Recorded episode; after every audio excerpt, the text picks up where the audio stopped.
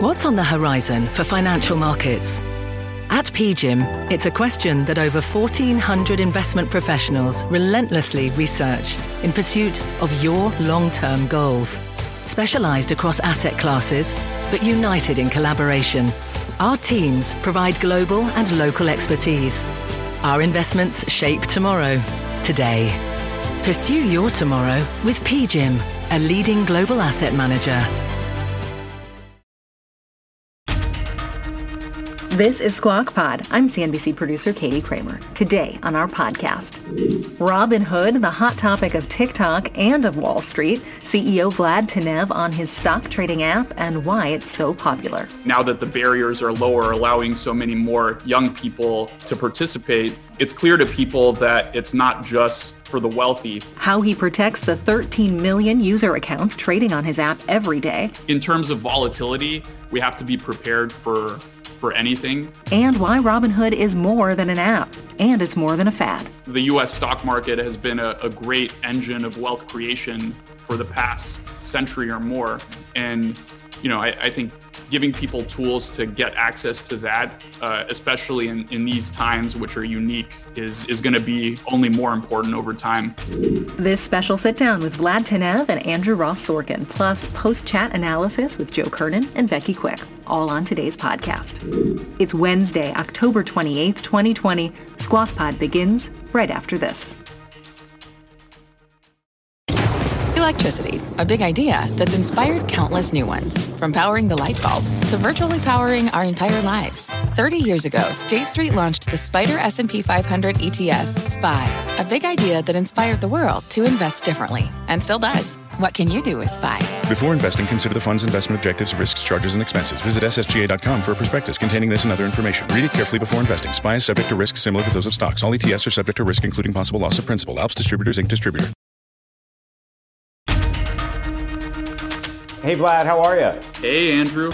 Good to hear you. You're listening to Squawk Pod, taking you behind the sounds of Squawk Box on CNBC. As long as you can hear me, it's good. And I can hear you, and I actually can see you, and you look great. I cleaned up for you. Hopefully you, uh, you appreciate it. It's all good.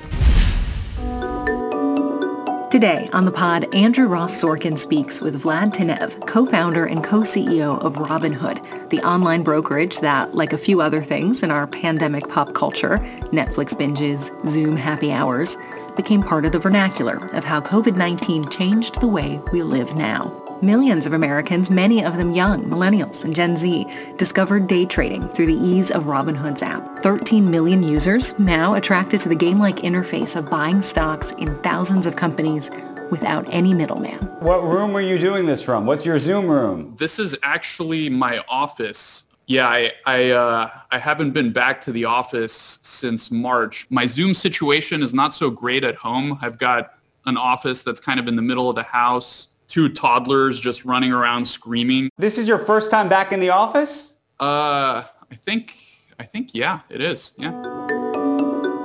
Key to Robinhood's success and its impact on Wall Street is its zero commission trading model. When trading stocks, you pay a commission or fee to the broker or e-brokerage who completes the trade on your behalf. Back in the 80s, investors paid about $200 per trade. So in 2013, when Silicon Valley startup Robinhood offered no fee trading, the financial world was shook. To retain their own customers, other brokerages followed Robinhood's lead. JP Morgan Chase, Interactive Brokers, Charles Schwab, and TD Ameritrade all followed suit in a multi-year sequence that investors and the media nicknamed the race to zero. Some analysts are viewing the race to zero commissions in retail brokerage as a negative it's influential, but as a still young company, Robinhood has hit its fair share of speed bumps. Earlier this year, on days of extreme market volatility, the app suffered multiple outages, keeping its traders from cashing in, or cashing out, on big market swings. This month, it was reported that hackers may have gained information about customers' emails, personal ones. The trading app is also under investigation by the SEC, which alleges that Robinhood fails to disclose its revenue streams. Still, Robinhood boomed during the pandemic when we all started staying at home, adding millions of new users in the first half of 2020 and raising its valuation to over $11 billion. The mainstream popularity is in part thanks to Dave Portnoy, the founder of Barstool Sports turned day trader when pro sports was on pause. So as everybody knows by now, I've started day trading. I put $3 million into an E-Trade account to f around with during the quarantine and see what happens. I've been doing it for two weeks and I'm up maybe 100K so far. Portnoy, his 1.2 million Twitter followers, and the rest of the Robin Hoodies helped fuel a surge in retail investing. In fact, retail investors have accounted for nearly 20% of all trading volume in 2020. That's double the level from 2010. But not all individual investors are trading high-flying stocks. Two of the most high-profile, high-volume trades this year, thanks to the ease of Robinhood, have been the bankrupt Hertz and Eastman Kodak, both under $5 a share, both extremely popular on the app. And the volume, the popularity of Robinhood is where we start with CEO Vlad Tenev. Here's Andrew. I'll tell you actually where, I'll, Vlad, I'll tell you where I want to start the conversation, which is when the pandemic began, did you ever imagine the kind of trading that would take place and the number of new investors that would join the platform? I mean, when you first heard about this tsunami coming towards us, do you think this is going to be good for business? No, I don't think anyone could have ex- expected or predicted how 2020 would would unravel um, or shake out. Um, you know, the, the best we, we could do is uh, control the things and improve the things that are under our control. So as you mentioned, we had a huge increase in, in interest from customers both new customers signing up for the platform and existing customers uh, depositing more funds to go long the market. Um, and you know we've been focused on making sure we serve those customers well, improving our customer support and our system stability. But I, I would say to answer your question specifically, um, no, we, we didn't anticipate that um, that this is how 2020 would would develop uh, back in February of this year. When do you think it became clear to you that there was going to be this influx of, of new interest in investing in, in the stock market during all of this? Yeah, I think we, we started seeing an increase in uh, in February of uh, investors um, signing up for the, the platform, even leading up to to the March uh, volatility. Um, so you know, in, in February and even even earlier, um, we were starting to make lots of investments, uh, even more so than than before, into system stability and and response times on customer support. Um, you know, March things really accelerated. Squawk Box returns from uh, New York, NASDAQ, the Kernan household, the Quick household. I do think that there's an end to this. I think we need to start defining what that is right now and defining the stages and how we're going to get there. What we have is a crisis. We estimate right now that the corporate losses would be in the vicinity of about $4 trillion. People are suffering. There is real pain in the street. Best you can do right now is protect and contain the damage. You can't erase it overnight. Um, when the market dropped um, by a significant percentage, uh, we saw a lot of new customers and a, a, huge acceleration in new customers signing up for the platform and new deposits. Um, and you know, we since then we've been laser focused on on serving those customers and making sure we offer a reliable and uh, and stable service for them. So so what do you so you understand the mindset of your customers better than anybody. What do you what do you ascribe this this shift, this clear shift into the markets, and especially uh, ascribe that shift that took place during the most volatile time in the markets? I think there was a confluence of factors. Uh, firstly, the commission-free uh, model that we uh, essentially pioneered, but last year, as you know, uh, around this time, the majority of the industry followed suit and replicated the model. And I think at that point you saw the barriers to entry go down for investing, not just for our own customer base, but industry-wide in the U.S. And so that allowed uh, a new generation and, a new type of customer who was previously underserved to start investing for the first time. Um, and I think in March, what you saw was a lot of these uh, a lot of these customers who were now able to invest uh, became interested in it because they saw the market have um, have a large drop, and to them that signaled a buying opportunity because they saw that you know the U.S. economy is one that has been resilient, and these customers um, were on the younger side, and they had their investing futures ahead of them, and they saw it as a, as an opportunity to buy into the market and into the U.S. economy at historically low prices. How much do you ascribe, and you, you've probably heard this before, people say, you know, those stimulus checks went out. Nobody had anywhere to put them. They put them into the market. You think that's right? Um, you know, we, we saw an impact of people depositing their stimulus checks into Robinhood. Uh, we we saw you know deposits that were equal to or multiples of the stimulus amount. And through our recently released cash management product, which allows customers direct deposit and and spending ability, um, we now can can facilitate that for customers. Right. Did that make you nervous though, seeing people put stimulus checks into the market clearly at a time when they're getting those stimulus checks in part because they're unemployed? Well, one thing that we are seeing um, is I think there's been a little bit of a shift in in mindset, investing and uh, the ability to invest I think now that the barriers are lower, allowing so many more young people uh, to participate, um, it's clear to people that it's not just for the wealthy. And I think what you're seeing now is sort of a, a cultural relevance ascribed to investing that um, that that hasn't been there before. Um, if you if you look at, for example, um, spending and, and consumer activity in America, nobody really asked the question of, is it too easy to buy a flat screen TV uh, with one click and, and get it delivered? But people are now asking the question of, um, should it be this easy and, and low friction for people to invest in the markets? And our belief is the more we lower the barriers to entry, the more we level the playing field and allow people to invest their money at a younger age. I'm enjoying the stock stuff. Uh, you know, my firm, DDTG, we've made our marks. I wasn't expecting that. So it's been fun, but I'm a sports guy. I'm a sports bettor. But for now, I am having fun with the stock game, as you well know. How much do you ascribe the growth in your business and just trading overall, especially among this millennial generation, to Dave Portnoy? I think the, the majority of our customers have always been customers that are depositing depositing money and buying stocks. Um, we announced some metrics earlier this year about kind of the ratio of buy to sell activity and um, more customers are are buying. So you see typically the, the behavior is deposit money, buy stock, deposit more.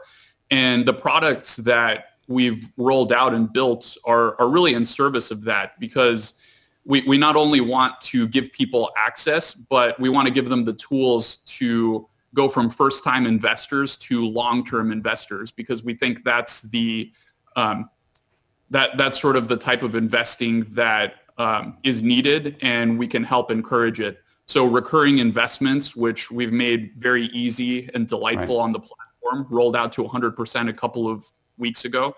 Fractional shares, which allow anyone to buy a dollar of uh, of, of most stocks in real time uh, have lowered the the barriers uh, quite tremendously.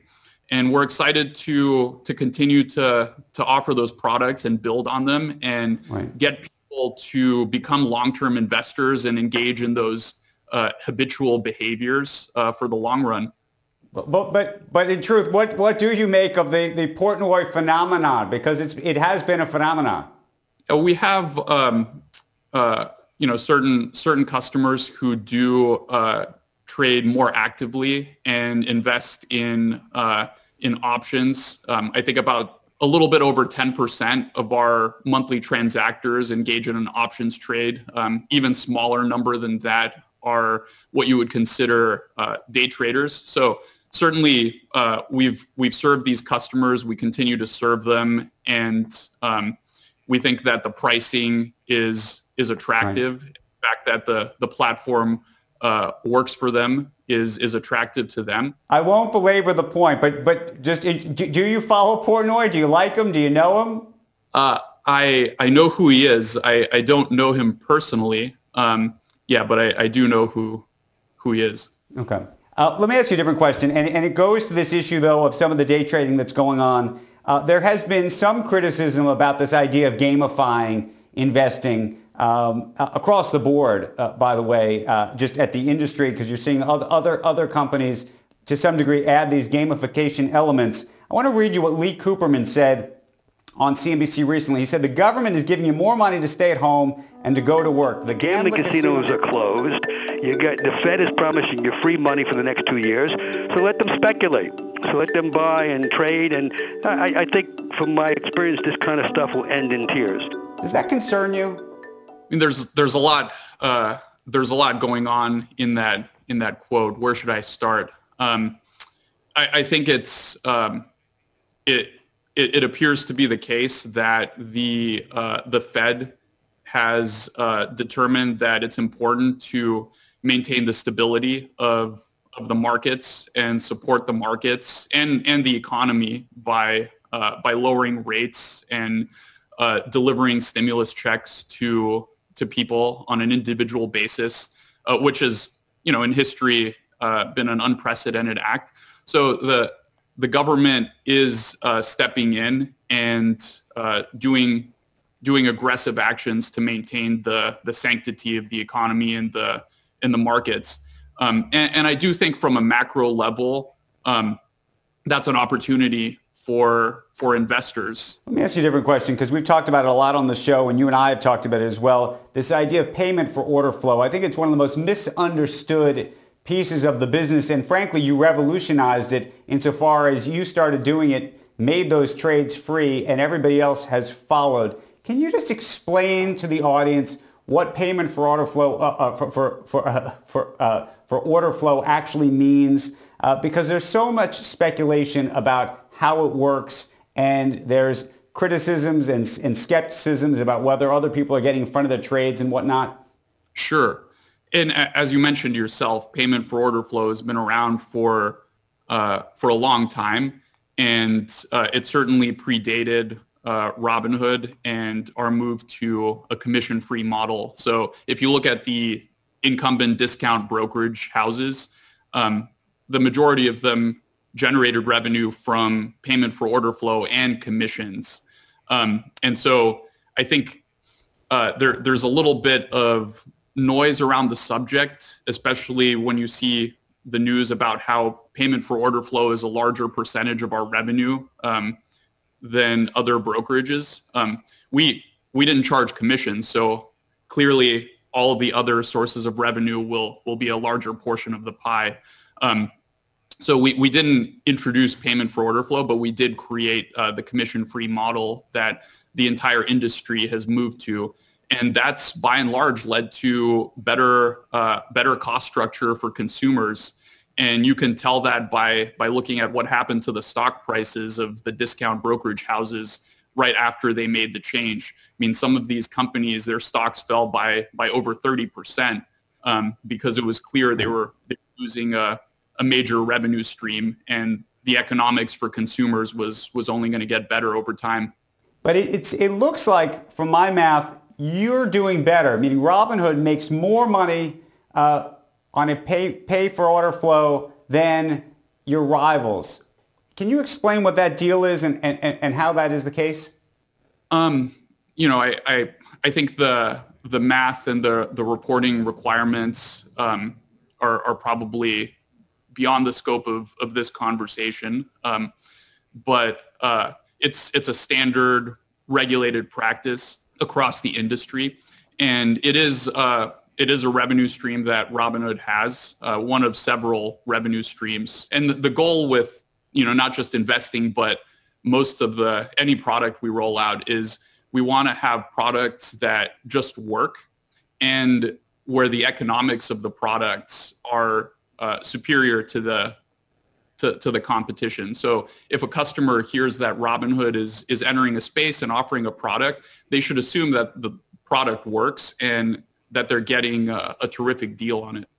So let's talk about Robinhood, the brand, and what else you want it to ultimately be. Right now, of course, it is known for trading. Five years from now, what, what does Robinhood look like in your mind?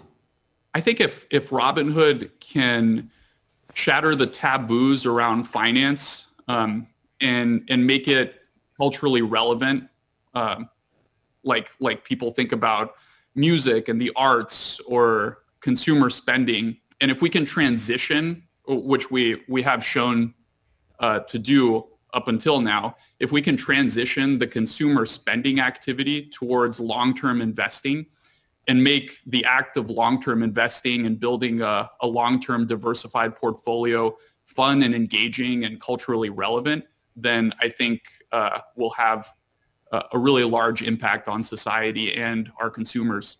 One of the critiques you see, and maybe it's a, it's, it's a new technology or new world thing, that, that it's very hard to find somebody to call on the phone if you have a problem at Robinhood. Sure. Um, so we're working on customer support across the board, and we've made huge investments and are continuing to, to make huge investments, both in terms of headcount, opening up offices in uh, Tempe, Arizona, and Southlake, Texas, uh, along with our, our existing locations and uh, really going across the product from different channels all the way through to um, handling edge cases better and surfacing information and tools to customers before they even need to contact an agent. Um, so it's a multifaceted solution where we're making huge progress across the board. And um, there, there are, you mentioned phones there are instances where we're already doing outbound calls to customers to re- resolve certain issues. And that's certainly one of the multitude of, of tools that we're exploring right. to get people the, the service they need and, and resolve their issues as quickly as possible. So you'll continue to see improvements. Uh, it's, a, it's an area that I'm incredibly the, passionate. The, those of us old, those of us old timers, old schoolers like the 800 number. So um, uh, how many? By the way, how many people have you added during so this the, period? The last, um, you know, we've added in terms of support agents or customers. Yep. Uh, no. So, oh, well, let's let's do both.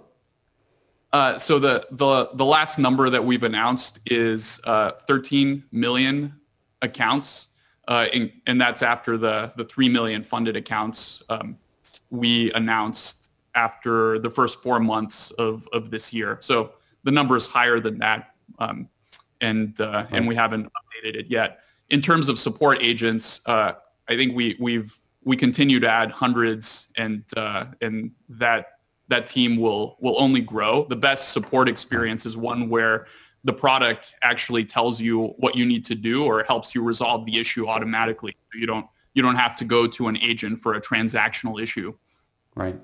Uh, with, with the election coming up and what's expected to be so much volatility, what kind of steps are you taking in terms of working with customers, especially around the options market uh, and the like, and also educating customers because, you know, during a volatile market, that's when people get nervous and sometimes sell when they shouldn't and perhaps even buy when they shouldn't. Certainly. And I think uh, on, on your latter point, that's an area where perhaps Robinhood is in a slightly different position with more than half of our customers being first-time investors what we've seen is they typically see uh, volatility and market downturns as buying opportunities um, just because they're at the beginning of their investing journey and I think they recognize that there's there's many many decades for things to to to smoothen out in front of them.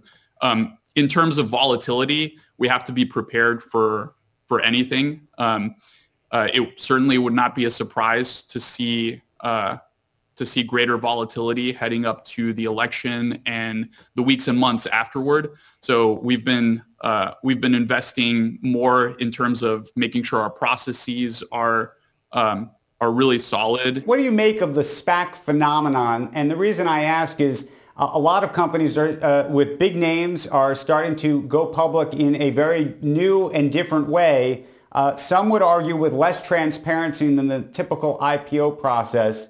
And some people argue it's democratizing uh, the IPO process, bringing companies uh, to, to, market uh, earlier than they otherwise would. Others are worried about that. Where do you, where do you sit?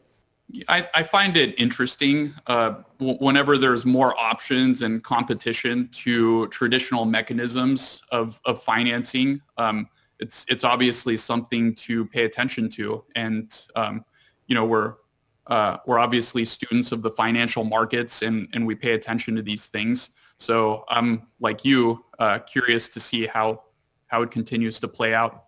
And finally, uh, we were talking about SPACs earlier. Let's talk about your future and the future of Robinhood as a private company. Will we see you become a public company very soon? Um, it's it's it's certainly not lost upon us that um, it, it, would be interesting for our customers to uh, who are uh, obviously investing in stocks to one day see Robinhood uh, on Robinhood.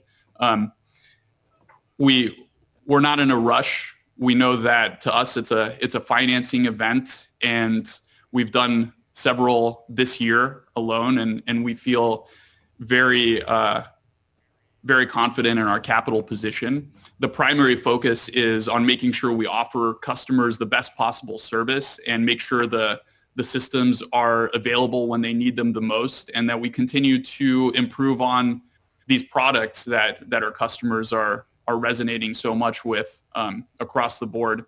And so uh, that that continues to be our uh, our primary goal, just making sure that the products we have and and the and the products we will have continue to to roll out and deliver value. Fair enough. Vlad, appreciate you talking to me uh, and joining us. Thanks for coming into the office uh, for us. Uh, I wish you luck uh, with the kids back at home, and uh, we'll talk soon. Yeah, thank you for having me. Hey, Andrew, it's a fascinating interview, and I think the real rub comes down to that last point. You were going back and forth with him. Uh, we we want to see younger people able to invest. You want to see the right. barriers to entry come down. You want people to have a longer time frame so that they can really make the most of it because the law of compound interest is your friend if you invest in the market much earlier. I, I think right. the question that comes back and forth is, do these people who are just getting involved do they have enough of an understanding about the volatility that could be right. coming that, you know, it, it, it's gambling if you're pulling your money in and out and making trades on a constant basis. Right. It's investing if you pick stocks and leave it in and ride through a lot of that volatility. And I think that's the right. huge question with things. Uh, no, no doubt. I'd, I'd rather see the stimulus checks in some way go into investments for people because you know this was a $1200 check to every single person who came through uh, below a certain income level.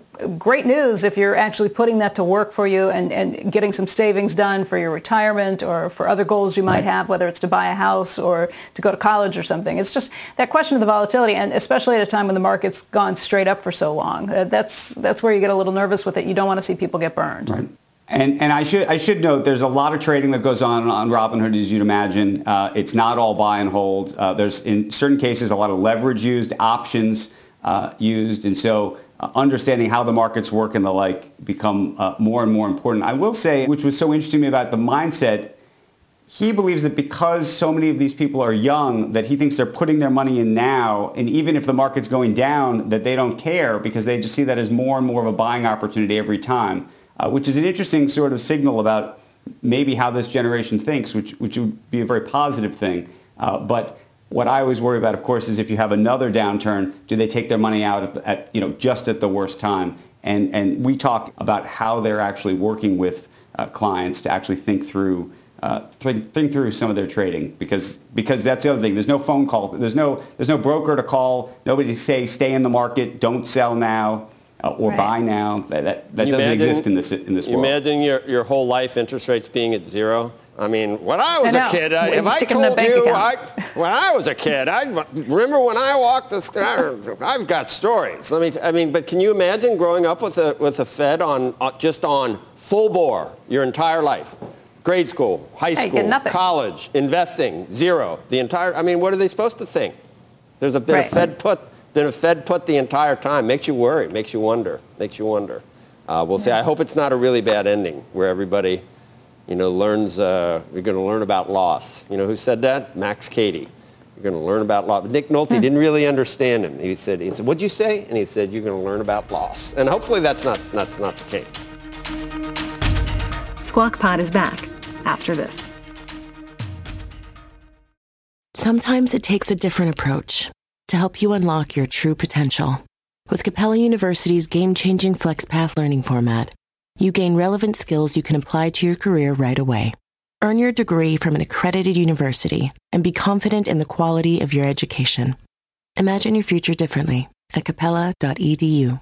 Capella University is accredited by the Higher Learning Commission. Learn more at capella.edu/accreditation. For over 130 years, McCormick has helped you make mom's lasagna to keep her secret recipe alive. Take over taco night no matter how chaotic your day is. Conquer the bake sale, even if you get to it last minute. And craft the perfect Sunday brunch when it's not even Sunday. Because with McCormick by your side, it's gonna be great.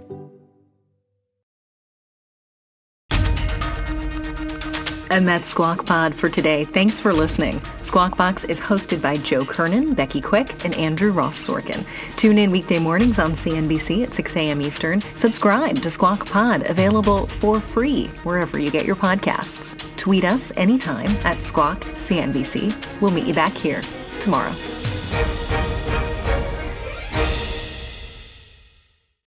At Capella University, you'll get support from people who care about your success. From before you enroll to after you graduate, pursue your goals knowing help is available when you need it. Imagine your future differently at capella.edu.